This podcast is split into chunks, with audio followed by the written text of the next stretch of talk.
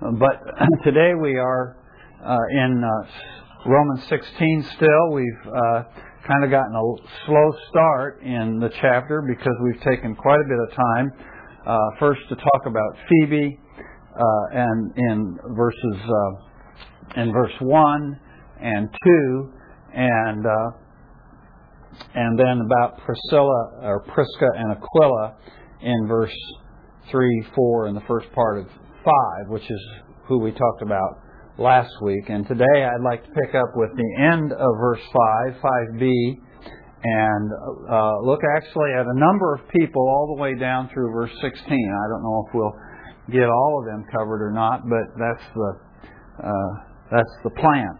Okay. So uh, let's read uh, beginning in verse 1, he says, I commend to you our sister Phoebe, who is a servant of the church which is at Cenchrea, that you receive her in the Lord in a manner worthy of the saints, that you help her in whatever uh, she may have need of you. For she herself has been a helper of many and of myself as well. Greet Prisca and Aquila, my fellow workers in Christ Jesus, who for my life risked their own necks, to whom not only do I give thanks, but also all the churches of the Gentiles. Also greet the church that is in their house.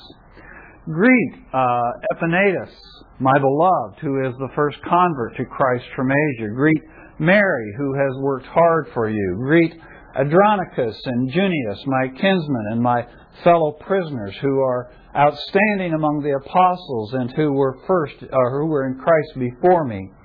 Greet Ampliatus, my beloved in the Lord. Greet Urbanus, our fellow worker in Christ, and Stachys, my beloved. Greet Apelles, the approved in Christ. Greet those who are of Aristobulus. Greet Herodion, my kinsman. Greet those who are of Narcissus, who are in the Lord. Greet Tryphena and Tryphosa, workers in the Lord. Greet Priscus, the beloved, who has worked hard in the Lord. Greet Rufus, a choice man in the Lord, also his mother and mine. Greet Asyncritus, Phlegon, Hermes, Patrobas, Hermas, and the brethren with them. Greet uh, Philologus and Julia, Nereus his, and his sister, and Olympas, and all the saints who are with them. Greet one another with a holy kiss. All the churches of Christ greet you and I don't guarantee about 50% of those pronunciations, okay? Just, you know, that's my best guess, all right? So, but at any rate. Uh, so last week, uh, we were looking at verses 3 through the first part of verse 5, and uh, what do you remember we talked about? We're talking about Prisca and and their history with Paul. Okay. Okay? So they worked with Paul. Uh, what else do we know about him?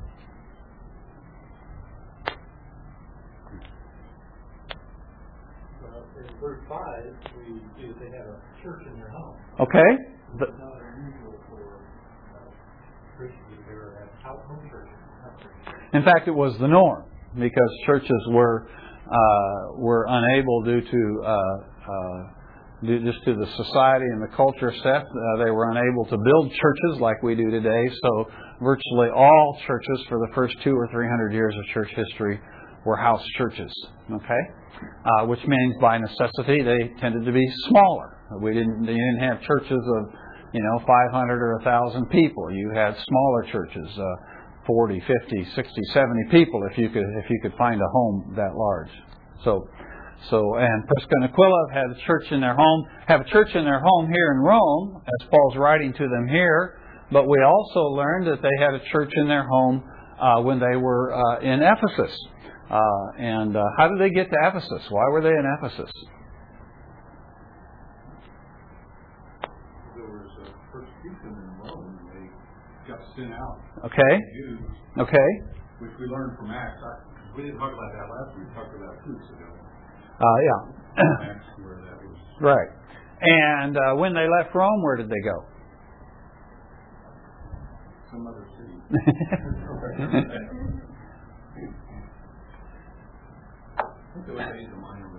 They went to Corinth. Corinth. Okay? They went to Corinth, and Corinth is where they met Paul. Okay? So Paul meets them in Corinth. He actually lives in their home, and he and Aquila work together in the trade of tent making in Corinth. Okay? Uh, but when Paul, remember, uh, Paul is in Corinth at the end of his sec, towards the close of his second missionary journey, and when he's preparing to return to his home church in Antioch at the end of his second missionary journey, he leaves Corinth and he sails across the sea there, uh, stops briefly in Ephesus before he goes on uh, home to Caesarea and to Antioch.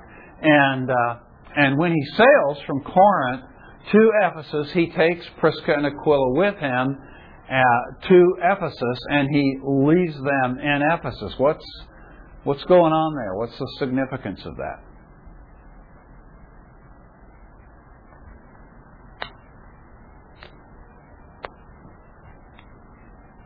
Getting that blank stare again. You know, you can't beg off just because you weren't here last week. Okay, okay. Uh, they encounter a man by the name of Apollos, and we spent quite a bit of time last week talking about Apollos. Even though he's not in Romans 16, it was my opportunity to introduce us to Apollos, and so we talked quite a bit about this guy Apollos. He was a Jew from the Egyptian city of Alexandria, which we know was this uh, uh, has a very high concentration of uh, of Jews, and also was well known for the level of scholarship, the libraries and that sort of thing, particularly Jewish scholarship that went on in the city of Alexandria. And it is the city in which the uh, Hebrew Bible was first translated into Greek, into what we call the Septuagint version of the Old Testament. And uh, and so he's uh, he's come from this highly uh, highly scholastic, intellectual uh, Jewish community in Alexandria. And when he comes to Ephesus, we learn that this guy is very eloquent, very well trained, uh, very able to uh, to hold his own in debates and and uh, et cetera with with people. But he doesn't understand all. He doesn't know everything about Christ. He's he's learned a little bit about Christ. He knows about the baptism of John, but that's about as far as he got. And so Prisca and Aquila take Apollos under their arm, uh, under their wing, so to speak, and they uh, instruct him further, it says, or, or more accurately, in the way of the Lord. And so then this guy becomes this kind of really kind of super evangelist for the gospel, and he eventually then wants to go on to Corinth, and so the Christians in Ephesus uh, send a letter of commendation with him, and he goes on to Corinth. And what happens when Apollos gets to Corinth?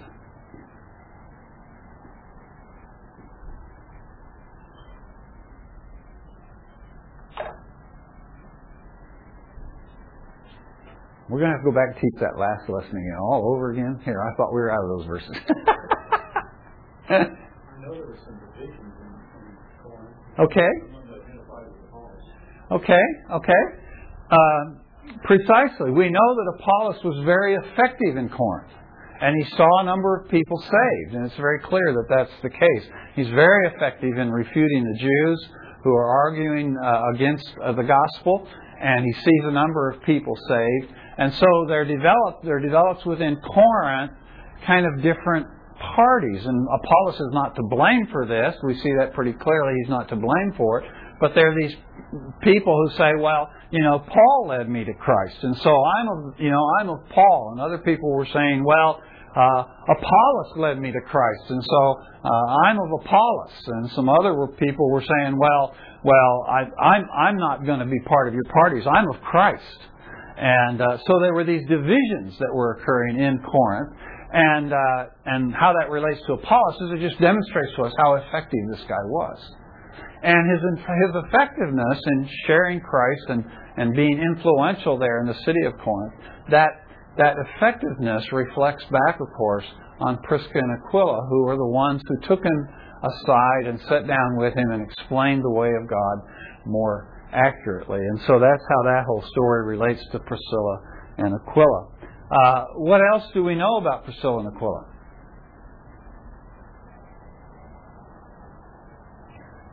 Somewhere they had uh, risked their lives for him. I don't know how. Yeah. Yeah, we really don't know any of the details about it, which is kind of interesting. There's nothing said in Acts about how they risked their lives for Paul. Uh, but Paul says, I'm very thankful for that. I'm sure he was. But he says, so are all the churches of the Gentiles, which means that whatever they had done was well known through all the Gentile churches. And so all the Gentile churches were indebted to Prisca and Aquila for their uh, uh, for their willingness to lay their own lives on the line, whatever that was, whether that was in the disturbance in the synagogue in Corinth, whether it was during the riot in Ephesus, uh, or when it was, we don't know. It could have been either one of those cases or another case we know nothing about. Okay, but they were left in Ephesus when Paul went back uh, back home to Caesarea and Antioch at the end of the second mission year. They were left there, and so what we learn is these people are uh, Paul entrusted them with this new plant. Okay, so Paul has uh, gone to Ephesus. He's there for just apparently a few days. Uh, apparently sees some fruit, as we'll see today, and uh, but then he goes on and he leaves uh, Prisca and Aquila there. So, in addition to risking their neck for the gospel, in addition to having uh, churches in their home, both in Ephesus and in Rome, uh, in addition to working with Paul in Corinth, uh, we see that these are this is a couple that's kind of experienced in the whole idea of the ministry of planting churches. Okay, and uh, so they play that role uh, in uh, on Paul's behalf there in Ephesus. Then. On Paul's third missionary journey, as he begins his third missionary journey, he comes back across Asia Minor and he comes to uh, he comes into Asia and he comes to Ephesus and he spends two years there and he has a two year uh, very successful ministry in Ephesus. Okay, well that's Prisca and Aquila and we talked a lot more about them, of course. Uh, but then in verse 5, at the end of verse 5, Paul goes on with his list. We've talked about this list. We've talked about why he mentions so many names, uh, why he knows so many people or knows of so many people uh, in a city that he's never visited in Rome. Uh, but he lists this name. I, I've told you several times that one of my methods of study as I prepare for uh, uh, prepare for a lesson uh, is I try to always make sure that I memorize the passage. Okay, which I invariably do unless the passage is just so long it's just prohibitive for me to get get it memorized in a few days. But I looked at I looked at Romans 16 this week and I looked at this long list of unpronounceable names and I said, I don't know if I can memorize this passage. Uh, but but yesterday I gave it a stab and uh, and I and I actually got at least I got the names down and I got the order of the names down. I don't know if I I don't know if I can recall every single uh, uh, word precisely because I usually like to try to memorize the passages uh, word for word in the New American. Uh, but uh, uh, so, at any rate, and I was I was going to try and see if I could go through them for you here, just off the top of my head. But I'm not going to do that because that'll take too much time.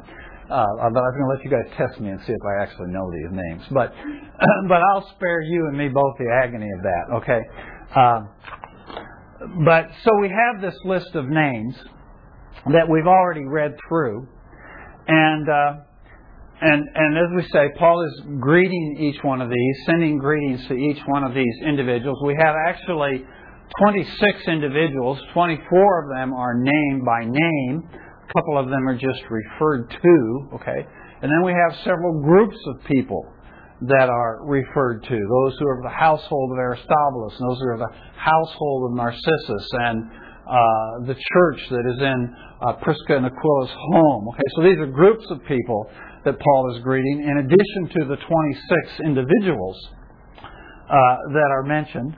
Uh, and uh, so it's a it's a substantial list. But what's one of the things that's interesting to me about Paul as he names each one of these individuals, can, and, and kind of picture what's going on here. When we get later in chapter 16, we'll discover that this entire letter was dictated. He had a he had a secretary writing for him. So Paul is uh, there uh, in Corinth, and he has somebody there. So he's standing there, walking. You know, if it were me, I'd be pacing the floor. You know, uh, rattling off this letter as this guy's trying to keep up with me writing it down. And I don't know if that's how Paul did it or not, but but you can imagine as he gets to this point, okay, and he's thinking about the church in Rome. He's you know, you can imagine Paul's kind of walking the floor, and there's, oh, what's his name? We'll get to him later. Uh, and he's trying to write all these guys down. Okay, and uh, and Paul is is walking, and he's going, well, let's see, there's so and so, and then there's so and so, and you know, and, so he's thinking of all these names.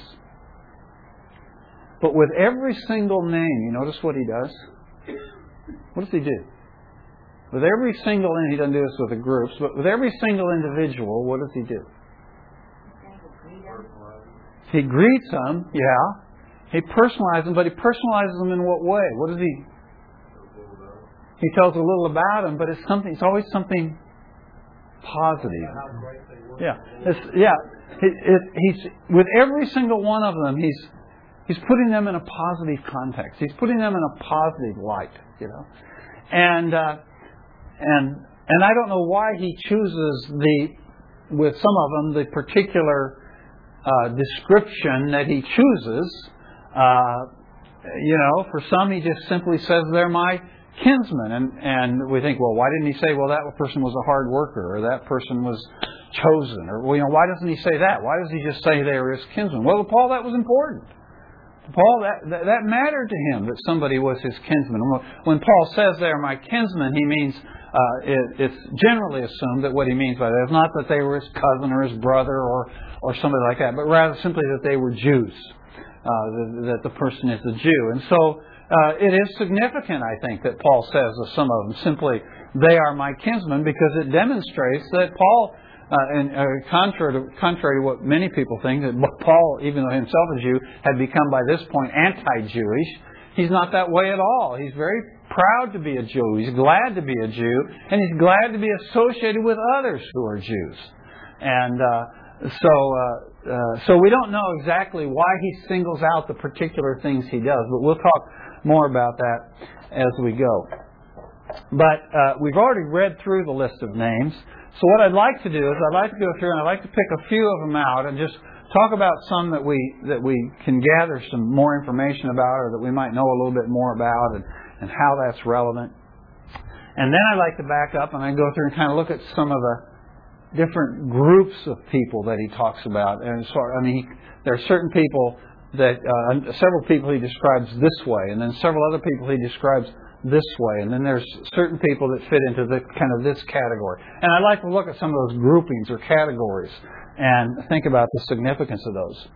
But but in verse 5, after he's finished greeting Prisca and Aquila and the church that is in their house, then his first person he mentions is a guy by the name of Epaenetus. Okay? Uh, and uh, what are the two things he tells us about Epaenetus?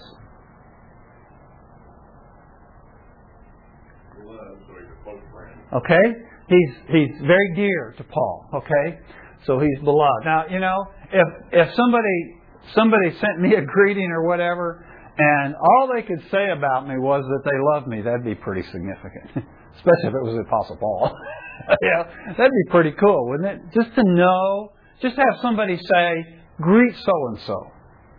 I love them. That'd just be a wonderful thing in itself, wouldn't it? Okay. But he doesn't stop there. There's something else about him. What is that? He's the first convert from Christ in Asia. Now, on Paul's second missionary journey, as, as I mentioned last week, when he when he was coming across Asia Minor, and he was headed towards, and he wanted to go to Asia. But it says the Holy Spirit wouldn't let him go into Asia. So we have Asia Minor, Minor Minors, that whole land mass that we think of as Turkey today, okay? So that's Asia Minor, okay? But Asia is on the western end of that. And when we think of Asia in the New Testament era, we think of Ephesus and we think of the seven churches of Revelation. All the churches in Revelation, those seven churches that are that letters are written to there in Revelation, the first three chapters of Revelation, are all written to churches in Asia. So Thyatira and and and uh, uh, and Ephesus and uh, what are the others? Uh, Laodicea, et cetera, et cetera. Okay, all those are Asian churches. So they're over here on this western end of this landmass uh, that is Asia Minor, and the capital city is Ephesus. And Paul wanted to get into Asia. He was coming across Asia Minor. He wanted to get into Asia, and the Holy Spirit said no. And the reason the Holy Spirit said no is because there was there were people up in Macedonia, in Achaia, or, or excuse me, in Macedonia, uh, in Philippi, who were ready for the gospel. And Paul, the Holy Spirit wanted to get Paul up there. So instead of letting him go into Asia, he, he pushed him around until he finally ended up in uh, Macedonia and at Philippi and began to see the tremendous things that happened then in Macedonia. And then he drops down into Achaia, which is the southern part of that Greek peninsula, and uh, where Athens and Corinth and Cenchrea are, etc. And he spends uh, about 18 months there uh, okay, at the end of his second, and then at the end of the second he does get a chance to go into Asia. As I said, he goes across. He stops in Ephesus briefly on his way back home, and it is apparently at that point that the church is established in Ephesus. So Paul leaves from Corinth. He goes over to Ephesus. He spends a short time there in Ephesus, and it says about this guy Epaenetus that he was the first convert to Christ from Asia. And so he's apparently the first guy that Paul encountered when he got into Ephesus, having left Corinth there at the end of his second missionary journey. The, he's pro- apparently the, the first guy that Paul encountered that, that, that actually turned to Christ, that was converted to Christ. Now, it's no wonder that Paul calls him beloved. I don't know if you've noticed this uh, if you've been in churches for much of your life, you've had the opportunity probably to listen to a lot of missionaries, and you've probably had the chance to look at a lot of missionary slides, right? Or missionary pictures. I certainly have. I've grown up in churches watching missionary slides of their ministry, okay? And one of the things that's interesting is, of course, they, they always show slides of all kinds of people, right? They always have slides of this group of people and that group of people, and we watch them, and you know we're kind of going, mm-hmm. but those people are important to those missionaries. Every one of those groups of people, every one of those faces is important to those missionaries. That's why they take pictures of them and bring them home and show them to us, so they can show us what Christ is doing where they live. But one thing that's interesting to me is how oftentimes I've heard a missionary say, "This was the first one who received Christ. This was the first convert." This was my first one in this area. Maybe it was a maybe it was a village, maybe it was a region, uh, maybe a very difficult area where Christ had never been named before, and they had gone in, maybe in New Guinea or or uh, Africa or someplace in uh, in the Middle East or whatever, and they'll point to this person and they'll say, "Now this person, this is the first one." Well, Epaenetus is the first one from Asia, and so Paul has this very special affection for him. You know, it's kind of like your firstborn child. There's just a connection there, right? And uh, and so this is this is Epaenetus, and uh, and then he greets Mary. Uh, says simply about Mary that she is uh, a hard worker uh, for them, that is for the Romans. So she is, of course, uh, because she's being greeted in Rome. She is in Rome and has a reputation for how hard she works for the church. And what she does, we don't know. He doesn't specify. yeah.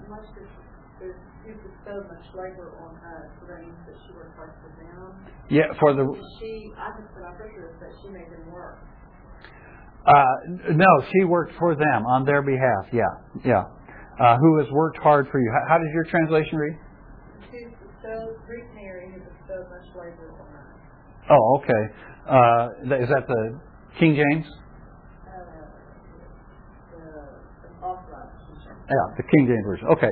Uh, uh, yeah, it's it's a little clearer in the in the more in the newer translations that she worked hard on behalf of the Romans. Okay. You like that idea of making people work hard, didn't you? well, maybe that's a good point. Uh, that's that's pretty. there you go. And then he mentions uh, these two people, Andronicus and Junius. Okay. Now we know Andronicus is a, a masculine name, but there's quite a bit of dispute, or, or uh, at least debate, I should say, about this individual Junius. Is this a man or a woman? And what's interesting is for the first 13 centuries or so, up until about the 13th century of church history, uh, it was virtually unanimously held by all the scholars and commentators, etc., that this was a woman. Uh, and then beginning in about the 13th century, up until the 20th century, uh, opinion began to shift, and it became very common to view this individual as a man, that this was a masculine name. Okay? And then, uh, more recently, since the 20th century, latter part of the 20th century, and into the 21st century, uh, opinions began to shift kind of back to the uh, to the thought that this is a woman. Now, the confusion lies uh, in, in the fact that it's not really clear in the Greek. Okay, so uh, as I understand it, I don't know Greek well enough to know the difference here, but as I understand it, it all hinges really on the placement of the accent on the word. Okay, and so it's possible that uh, as it's translated here. Uh, in uh, in the New American, where it's translated Junius, that that's actually a contraction or an abbreviation uh, of a name, uh, Junianus, okay, which is a masculine name, okay. So the thought is it could be a contraction of Junianus, uh, and and Paul has simply contracted it here to Junius, uh, which he does in other places, even in this chapter. So this is not unheard of for Paul to do. Uh, so if it is in fact a contraction of the name, Junianus, then this would be a, a masculine name. Uh, but it could also just simply be the name Junia, uh, uh, Junia, J-U-N-I-A, okay, and uh, and uh, be, just because of the way Greek is Greek works, okay, it would look the same as the contraction of Junianus, okay, so that they they look the same, and the only difference would be where the accent is placed. And the problem with the accents is we don't have the accents in many of the old manuscripts, in the ancient manuscripts. We don't know where the accents lie. Okay, you know, of course, that the old the old manuscripts were written without any punctuation at all. They were written without divisions. They, they needed to save parchment space, so they didn't divide between the words. There are no paragraph divisions. There are no word divisions. There's no punctuation. Uh, there's no capitalization. There's nothing. Okay, so you can imagine how difficult that is to read. Okay, so it takes a lot of work. Uh, but uh, some of the ancient manuscripts did have uh, accent marks, and some of them didn't. And so the question is, where do those accent marks come from, and are they reliable? So we really don't know for sure, okay, whether this is a masculine or a feminine name. Uh, but as I said, for the first 13 centuries, it was pretty generally believed that this was a woman.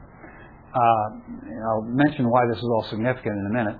Uh, and then, and then beginning, uh, uh, like we say, in about the 13th century, and for this next seven centuries, it was uh, it, opinion tended to shift towards it being masculine, and now it's tended to shift back.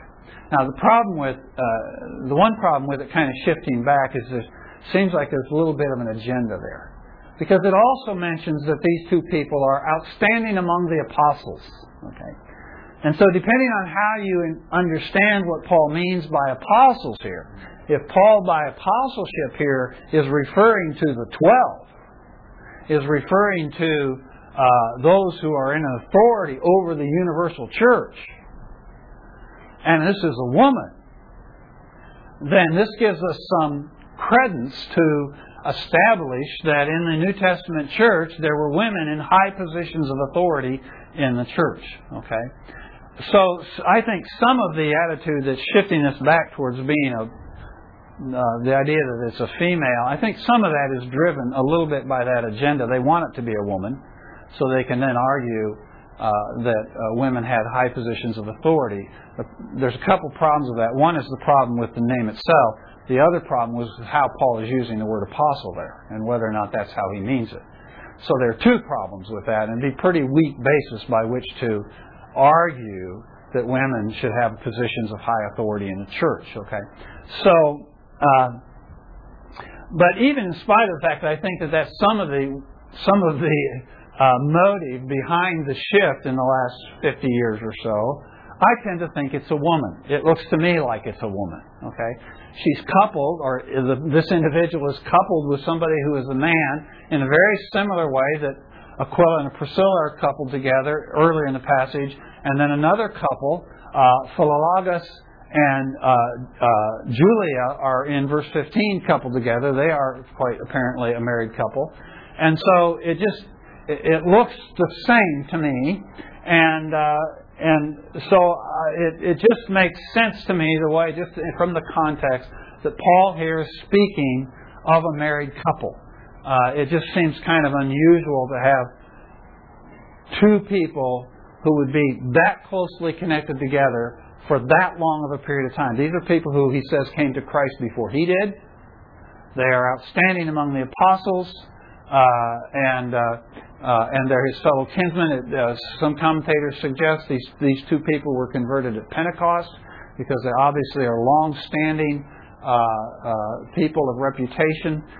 it would be pretty unusual to have two guys closely associated together like that uh, for that period of time. So it just seems to me that it's a woman. There's a couple that's talking about Andronicus and Junia or Junius or Junian. Okay. The fact that they're fellow prisoners make it more towards the, male. Well, uh, that thought entered my mind. The fact that they're fellow prisoners. You don't often see women being imprisoned. Okay.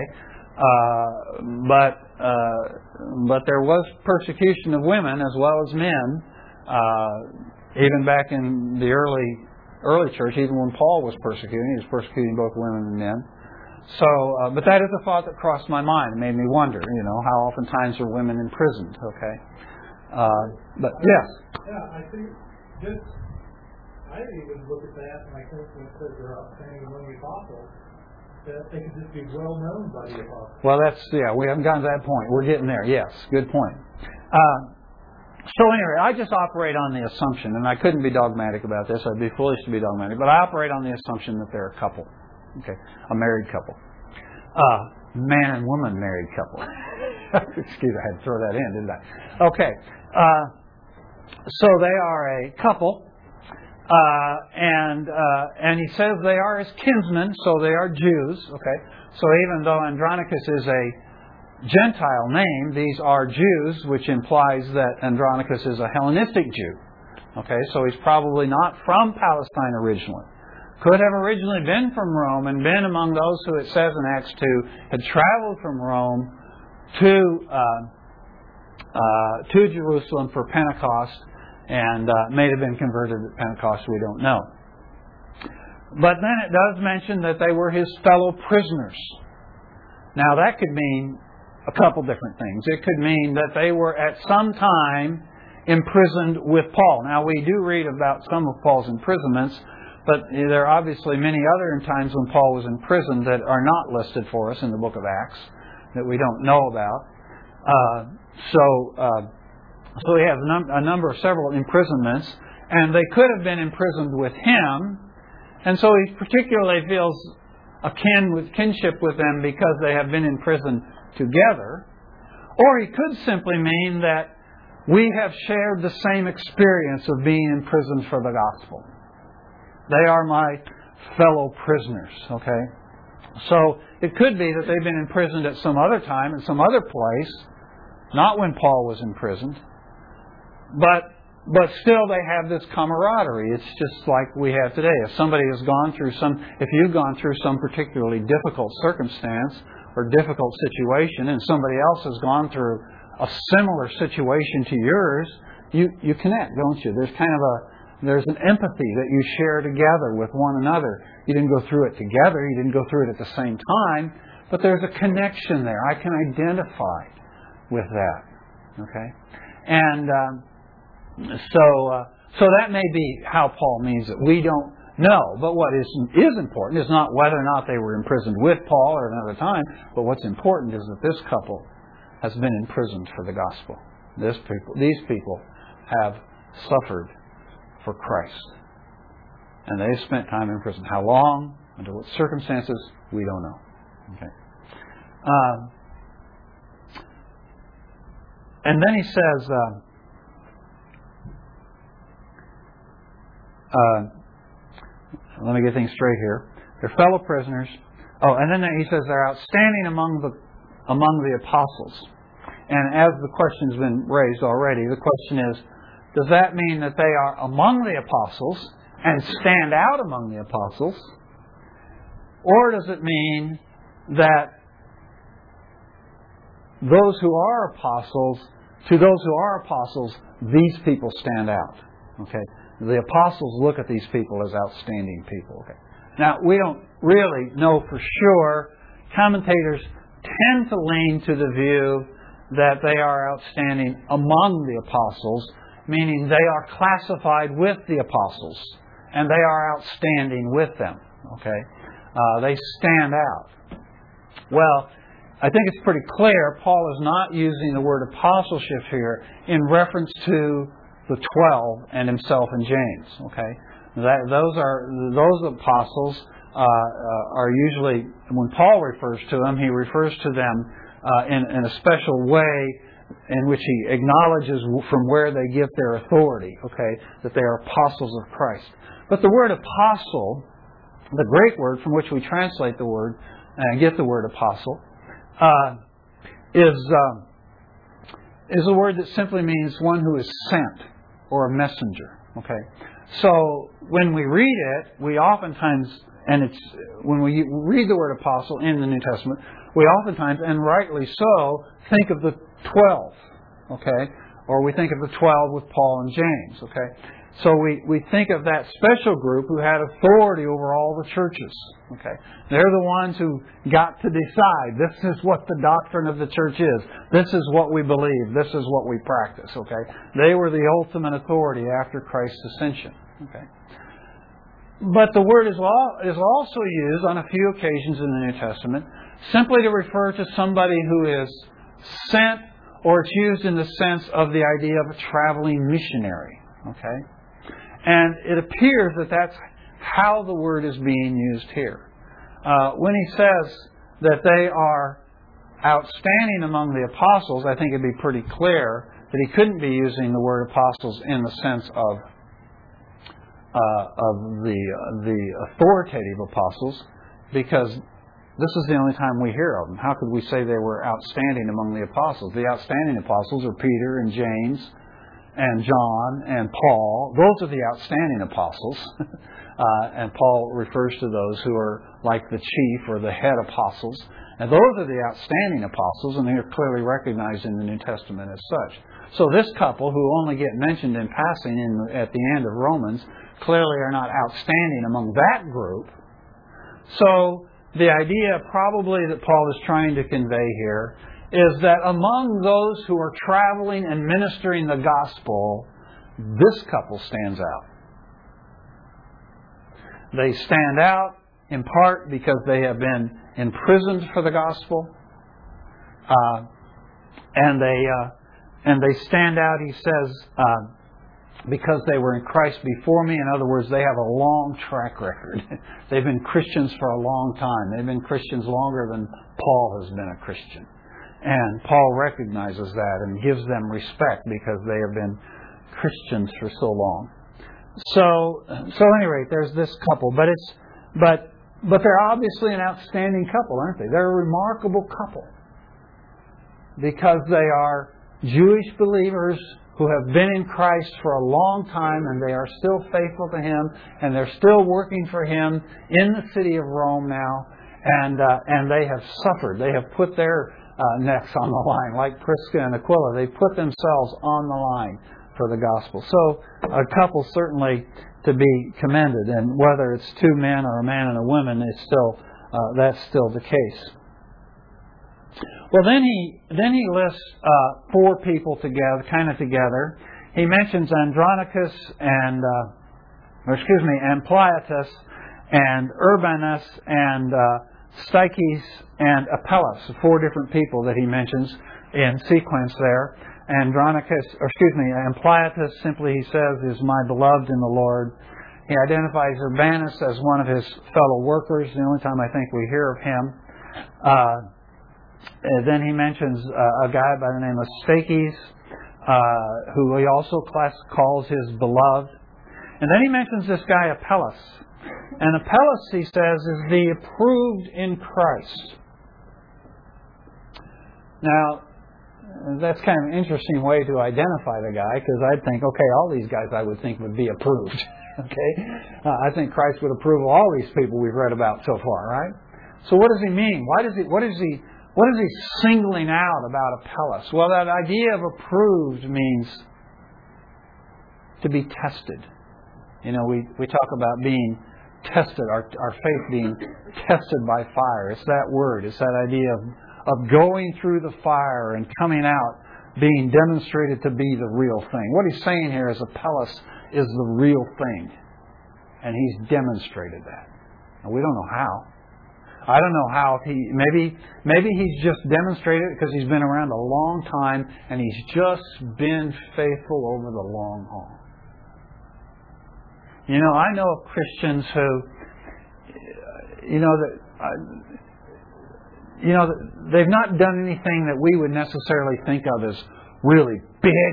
You know, they're not the kind of things you'd write home about necessarily, but they've just come to Christ, plugged into the body of Christ, and just been faithful where God has put them over the long haul. And that oftentimes is more difficult than doing the big things. Just being faithful with the little things. Day after day, week after week, month after month, just doing the, the mundane tasks that need done in the body of Christ.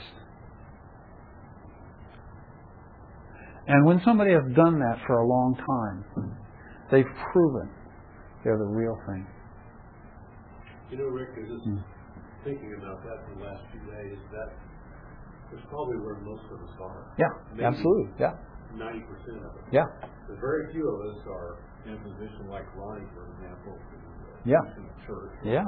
Or maybe in a lead Sunday school class like you are, that we have the daily life that sometimes gets really uh, difficult. Yeah. Right? Um, or I think of the words of Jesus, in this world you shall have tribulation, but he has been true. Yeah. So I've overcome the world. Yeah. I'll say we've got this tribulation, whatever it is, Yeah. and we, for whatever reason, God hasn't put us in a position to really be out on the platform on the world stage, but we just have the regular everyday things Yeah. to deal with and maintain faith. And Yeah. That's you're describing. Yeah, You're yeah, describing our yeah. life. And so that could be very well why Apelles sticks out. Or it could be that Apelles has gone through some great crisis. He's gone through some great test of his faith.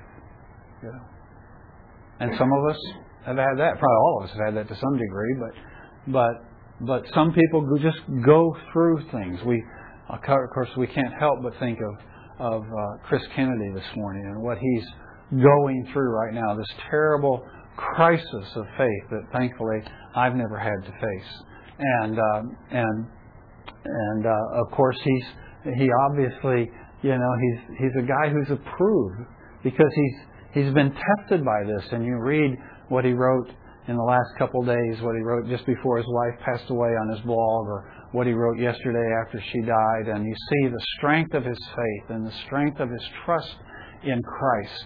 He's a man who is approved. Some of us go through great crises in life. And maybe Apelles is some guy who has faced some horrendous difficulty or trial. But he has just been faithful, like Job was faithful. He's just been faithful. And so Paul could say of him, could say of this guy, this guy's been tested, and he's the real thing. So there's Apelles, uh, and uh, and then then he mentions uh, uh, three names come to uh, come up next. He mentions uh, those who are of Aristobulus, and then he mentions a man by the name Herodian, and then he mentions those who are, are of uh, a man by the name of Narcissus. Okay, and these actually get all classified together. Probably, as I said, Paul's walking around and he's thinking, and he thinks of the the household of, or those who are of Aristobulus, and then that makes him think about Herodian because there's a connection there. And then he thinks about, uh, and then he thinks because there's uh, of that he thinks about this uh, this guy Narcissus and those who are associated uh, with his household. Okay. Now you'll notice that he doesn't greet Aristobulus. Uh, there's a couple reasons. He's not a believer and he's dead. okay, so we don't. He doesn't. He doesn't. Uh, he doesn't greet Aristobulus. The same is true of Narcissus. He doesn't greet Narcissus. And the same things are true about Narcissus. He's clearly not a believer, and he's dead. You say, how do we know these guys aren't believers? Well, I'll tell you in a minute. Uh, Herodian, on the other hand, is a kinsman and apparently a believer, okay? But the reason they all fit together is because they're all associated with the emperor's household. Okay? Uh, the evidence, uh, uh, and again, we, we have to hold some of this uh, a little bit uh, loosely, but the evidence is strongly suggests that this particular Aristobulus is Aristobulus who associated very closely as a friend of the Emperor Claudius. Okay, uh, but but what is particularly stands out is he is the grandson of Herod the Great. Okay, now who was Herod the Great?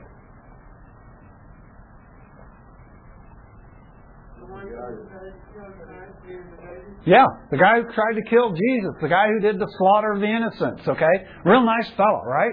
Well, his whole family was like that. His sons were like that, okay?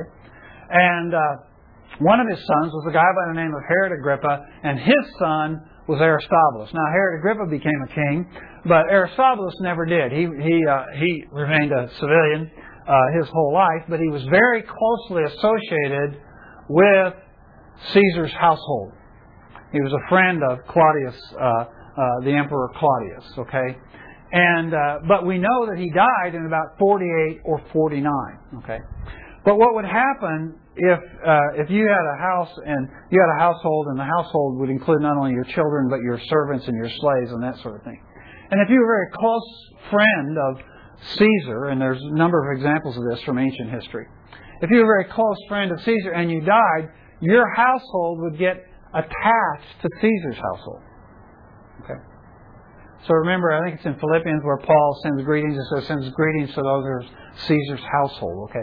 So, so your your slaves and your servants, etc., would all get attached to the emperors, to Caesar's, but you would retain your identity. Okay. So you'd still be known as the household of so and so. Okay but you are now associated with or affiliated with the imperial household. Okay? So this group of people, this these people who are of Aristobulus or of his household, as our translations put it, who are of his household, are apparently believers who are now in Caesar's household, but they are identified with this guy who is the grandson of Herod the Great. Now that's pretty cool when you think about it. Because these Herods, they didn't like Jesus. And they didn't like the disciples. We run into Herod again, uh, the second Herod, we run into him at the crucifixion of Christ, right? So we, we keep running into these guys. They're bad guys. They're nasty guys. But the gospel is penetrating their homes. The gospel is penetrating their household. And people in their households are getting saved. And then Aristobulus dies, and those people in Aristobulus' household who have come to Christ are now transferred over into the household of the emperor. It's pretty cool, isn't it? To see how the gospel penetrates all levels of society. Well, while we're thinking about Aristobulus, this descendant of Herod, Paul then remembers Herodian. Okay? And he has the name Herodian. He is apparently what we call a slave or a freedman. Okay, a slave is a slave. A freedman is somebody who has been a slave and has been given their freedom. Now, oftentimes a freedman was, you know, after they're freed from slavery, uh, they're still pretty poor. They're in the lower class of society, et cetera, et cetera. But sometimes they actually were elevated to very high positions. Okay, and this appears to be the case with Herodian. Uh, we don't know much about him, but but his name implies that he is a one who has been a slave, now probably a freeman, who was associated with the household of Herod, and thus given the name Herodian to identify him with Herod's household. So here we have another person who's very highly connected within the political uh, realm in Rome, and is a kinsman, a Jew, and apparently a believer because he's associated with the church in Rome, thence Paul would write a greeting to the church in Rome, and Herodian would be in it. And then we come to this guy Narcissus. And again, it's like with Aristobulus, it's just his household. He's not greeting Narcissus.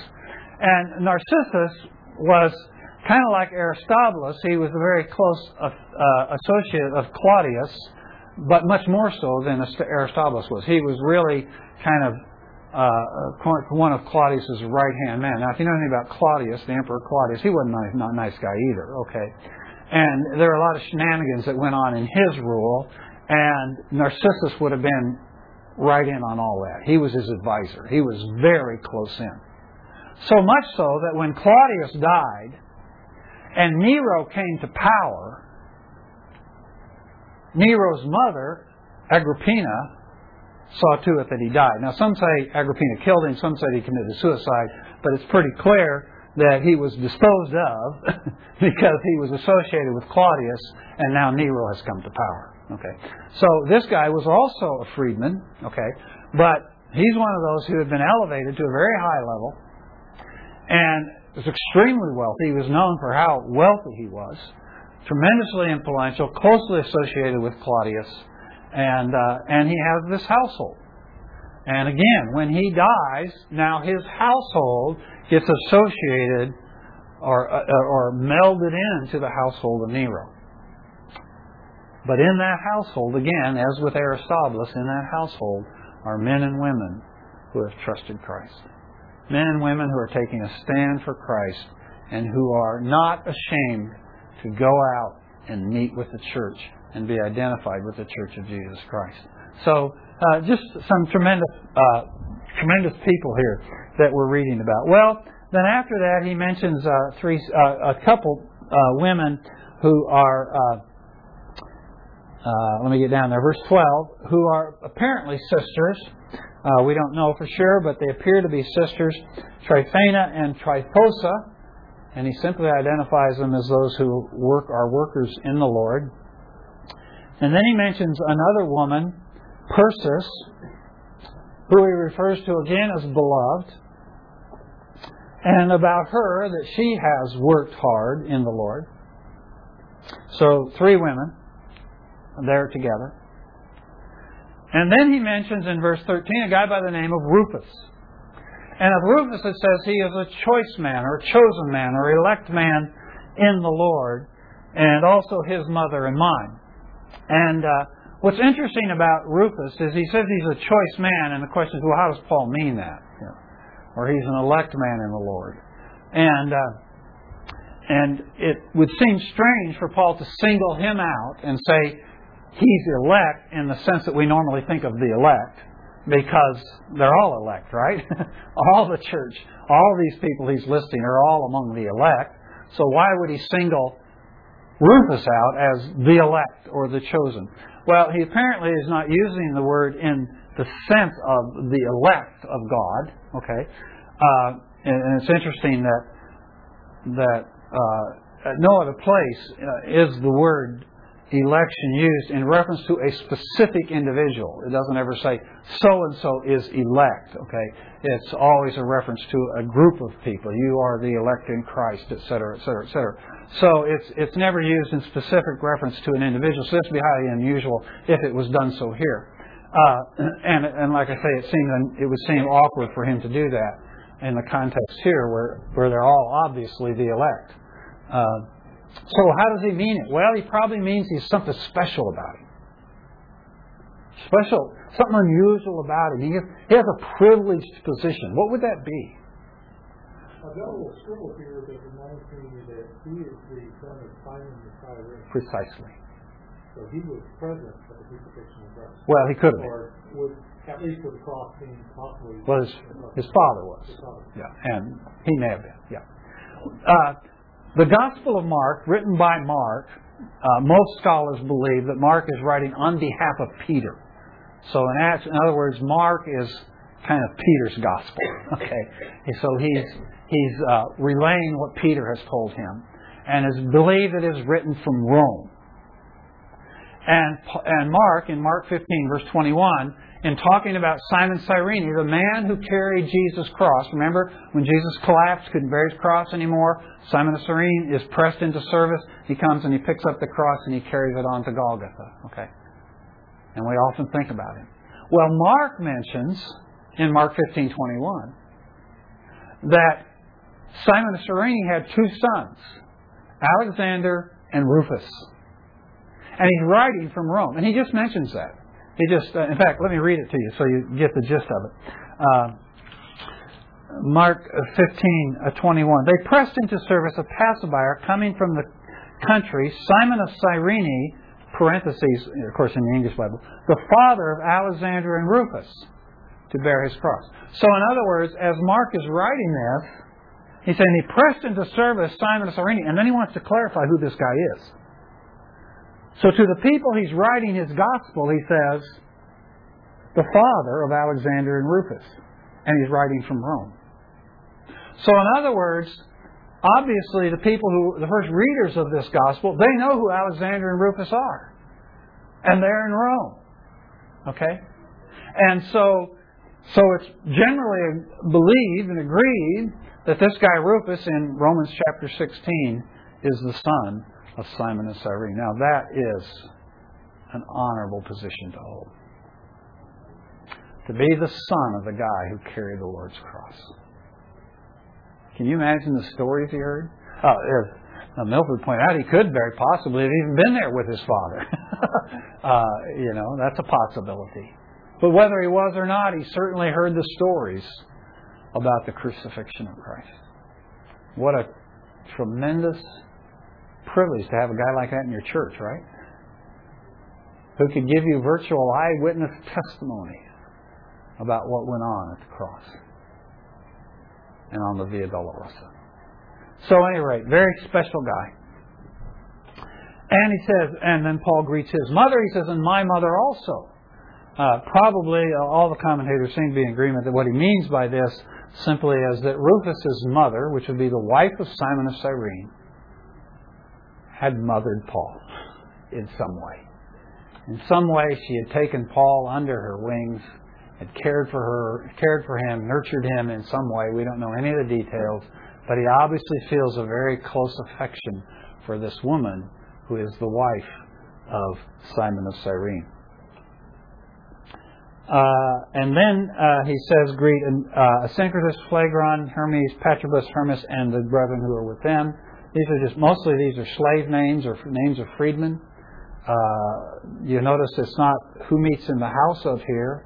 So apparently they have no patron. They have nobody who's said, okay, you know, I have a big house and I'm rich. You can come meet my house. So commentators tend to think that this group here and the subsequent group in verse 15 are both groups that meet in the tenements of Rome.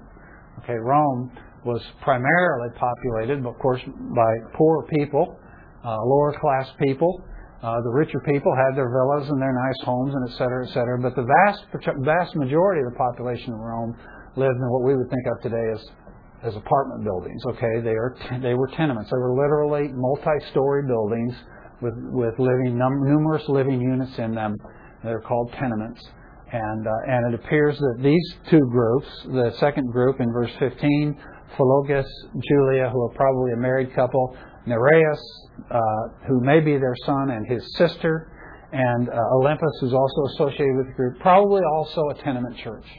Okay? And all the saints who says who are with them. So there are more who meet with them.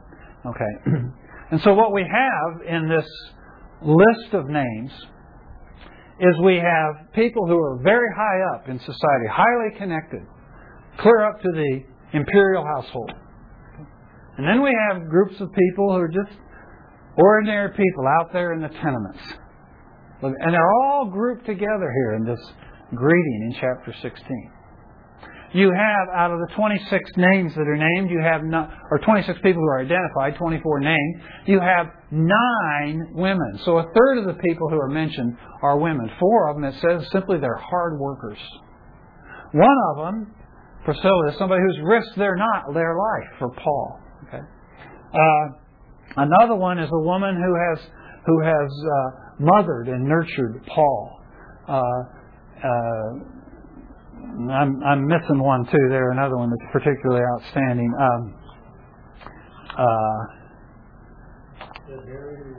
and, and one of them is outstanding among the apostles if we classify uh, Junius as, uh, Junian as, as a, a, woman. So you have one who's risked her neck, you have four that work hard uh, for the church or for Paul, you have one who's mothered Paul, you have another who's outstanding among the apostles, you have two who are simply mentioned in association with, uh, with, with men, either with their uh, brother or their husband or whatever. So, so one of the things we see here again is what we've seen before is this high regard that Paul has for women in the church, this elevated position of women in the church uh, that is absolutely countercultural in the day in which he lives. Uh, then he, uh, uh, so we have uh, we have women, we have the men, uh, um, or we have the higher class, we have the lower class, we have those who Paul mentions. so a number he mentions are his beloved, some of them he just simply says they are his kinsmen, um, whatever. And then he gives his final greeting. He says, Greet one another with a holy kiss. This actually became part of the uh, uh, part of the uh, uh, liturgy or part of the practice of the church in the early church. This greeting, we still do it today. We don't kiss each other, do we? But we shake one another's hands. We greet one another in the course of our worship service. That's an ancient tradition, goes all the way back to the very first century of greeting one another in the church. Okay? And, uh, and then he says, All of the churches greet you. Paul is apparently speaking. Uh, he, he either has taken his own initiative and is just speaking on behalf of all the churches that he represents. Or the possibility is that as Paul has been traveling, he's been mentioning to all these churches, I'm going to Rome. And I'm going to write a letter to Rome. And it's very possible that all these churches, well, when you, when you go to Rome, or if you write Rome, tell them hi for us. There's this great affinity between the churches, uh, between one another. Uh, in in this vast world that was even uh, you know a much bigger world than the world we live in today in many respects.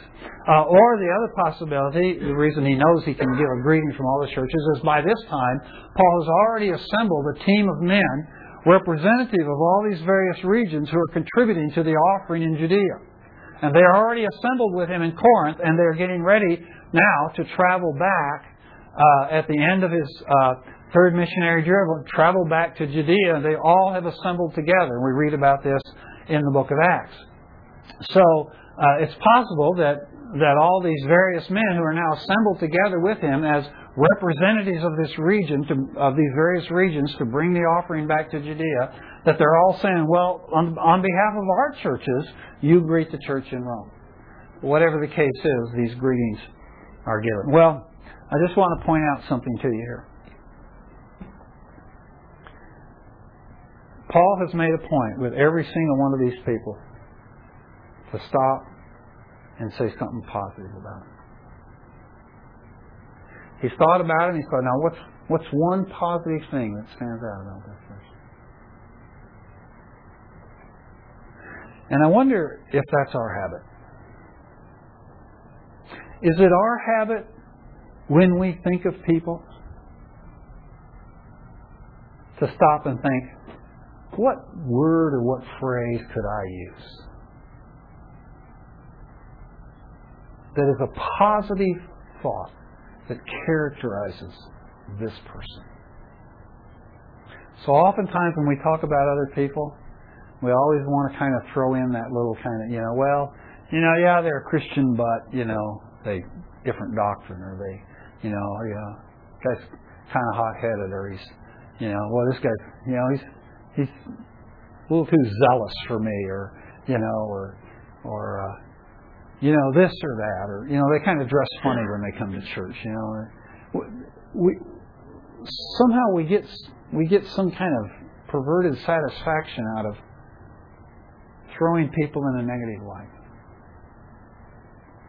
But Paul here names 26 people.